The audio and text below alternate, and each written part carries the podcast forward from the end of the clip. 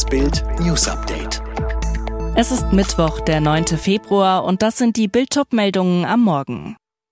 Länder brechen mit Lauterbachs Corona-Kurs. Betrunkener Brummifahrer verwüstet Wohngebiet in Fürth. Brutaler Raubüberfall auf Kati Hummels. Die 2G-Revolte rast durchs Land. Immer mehr Bundesländer kippen die Regeln für Geimpfte und Ungeimpfte im Handel. Diese Welle nicht mehr zu stoppen. Deutschland macht sich langsam frei. Mit FFP2-Maske sollen wieder alle shoppen können, auch die Ungeimpften. Um 10 Uhr saß Gesundheitsminister Karl Lauterbach in Berlin vor der Presse. Breite Lockerungen sind zum jetzigen Zeitpunkt nicht vertretbar. Vergebens. Es gab kein Halten mehr. Nachdem einige Länder schon vorgeprescht waren, unter anderem Bayern, Berlin, Schleswig-Holstein, kippte 2G im Handel im Stundentakt. Um 12.36 Uhr in MacPom, um 13.33 Uhr in Hamburg, um 14.31 Uhr in Bremen. Am Abend war klar, nur noch drei Bundesländer haben sich noch nicht dazu durchgerungen, 2G im Handel abzuschaffen. NRW, Rheinland-Pfalz und Sachsen-Anhalt. Immerhin, NRW will die Regel nur noch stichprobenartig kontrollieren lassen. Feuer Inferno in Fürth. Ein LKW ist am Dienstagabend unkontrolliert in Dutzende geparkte Autos gerast. Mehrere Wagen fingen Feuer, innerhalb von Sekunden breiteten sich die Flammen aus und griffen auch auf ein Wohnhaus über. Die Staatsanwaltschaft hat Haftbefehl gegen den 50-jährigen Fahrer aus der Türkei erlassen. Laut Polizei soll der Fahrer des Sattelzuges zunächst über eine rote Ampel gefahren sein. Er kollidierte mit einem Auto, die Fahrerin wurde leicht verletzt. Dann raste er weiter, hinterließ eine Schneise der Verwüstung. 31 Pkw auf einer Strecke von 500 Metern wurden teils stark beschädigt. Dann plötzlich Feuer. Die Feuerwehr musste einige Bewohner aus dem Feuer retten. Stand jetzt sollen drei Personen bei dem Brand leicht verletzt worden sein. Das Wohnhaus wurde so stark beschädigt, dass einige Wohnungen wohl unbewohnbar bleiben. Der Fahrer des Sattelzuges war offenbar alkoholisiert, wurde festgenommen.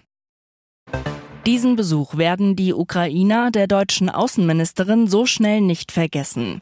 Mitten in der schwersten Krise des Landes seit Beginn des Krieges 2014 und großer Angst vor einer russischen Invasion zeigt sich Annalena Baerbock mit dem Land genau dort solidarisch, wo es am wichtigsten ist, an der Front.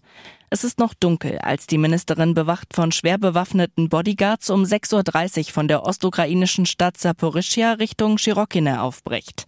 Fast drei Stunden lang geht es über holprige Straßen im Matschregen Richtung Kontaktlinie. So nennen sie hier die Grenze zwischen der Ukraine und den von russischen Truppen und Separatisten besetzten Gebieten rund um Donetsk und Luhansk.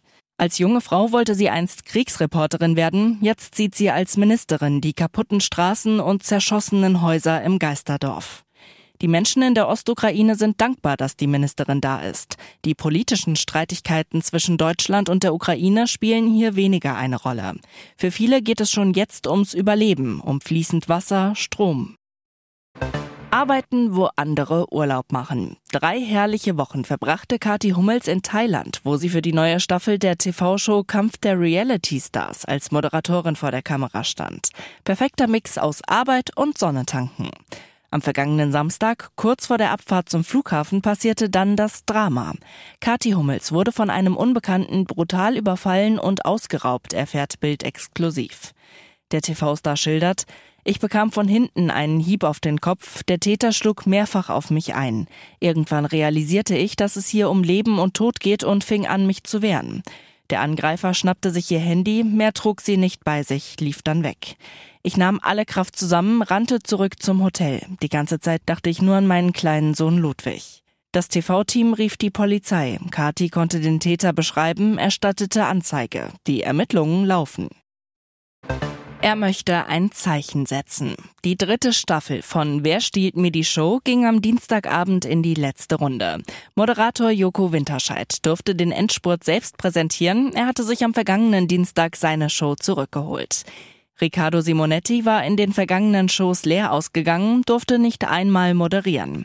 Pro7 hatte sich allerdings einen Trostpreis für den Autor und Influencer ausgedacht. Als Ersatz für die entgangene Showmoderation durfte Simonetti ein Element seiner Moderationsidee vortragen. Joko machte Platz für den Entertainer. Ich würde dir die Show übergeben, denn das ist etwas, wo wir komplett hinter dir stehen. Ricardo nutzte seine Sendezeit für einen wichtigen Appell.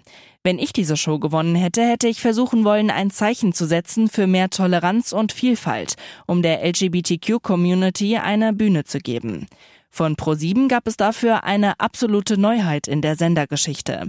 Kurzerhand wurde das Logo für den restlichen Verlauf der Show in Regenbogenfarben gezeigt. Bäumchen wechsel dich. Neun Jahre lang moderierte Daniel Hartwig mit Sonja Zietlow das Dschungelabenteuer Ich bin ein Star holt mich hier raus. Doch damit ist nun Schluss, wie Bild erfuhr. Die gerade zu Ende gegangene 15. Staffel soll seine letzte gewesen sein. Nach Bildinfos hat es persönliche Gründe, dass Daniel Hartwig bei der Dschungelshow aufhört. So hätte er nun etwas mehr Zeit für seine Frau Hanna Hölscher, eine Journalistin und die beiden Kinder, mit denen er in Köln lebt. Auf Bildnachfrage bestätigte Hartwig, die 15. Staffel von Ich bin ein Star holt mich hier raus wird meine letzte sein. Der Grund dafür ist meine Familie, die mich wegen der Schulpflicht künftig nicht mehr begleiten kann.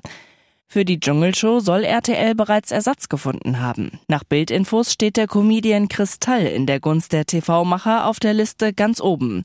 Eine entsprechende Anfrage beim Kölner TV-Sender blieb bislang unbeantwortet. Alle weiteren News und die neuesten Entwicklungen zu den Top-Themen gibt's jetzt und rund um die Uhr online auf Bild.de.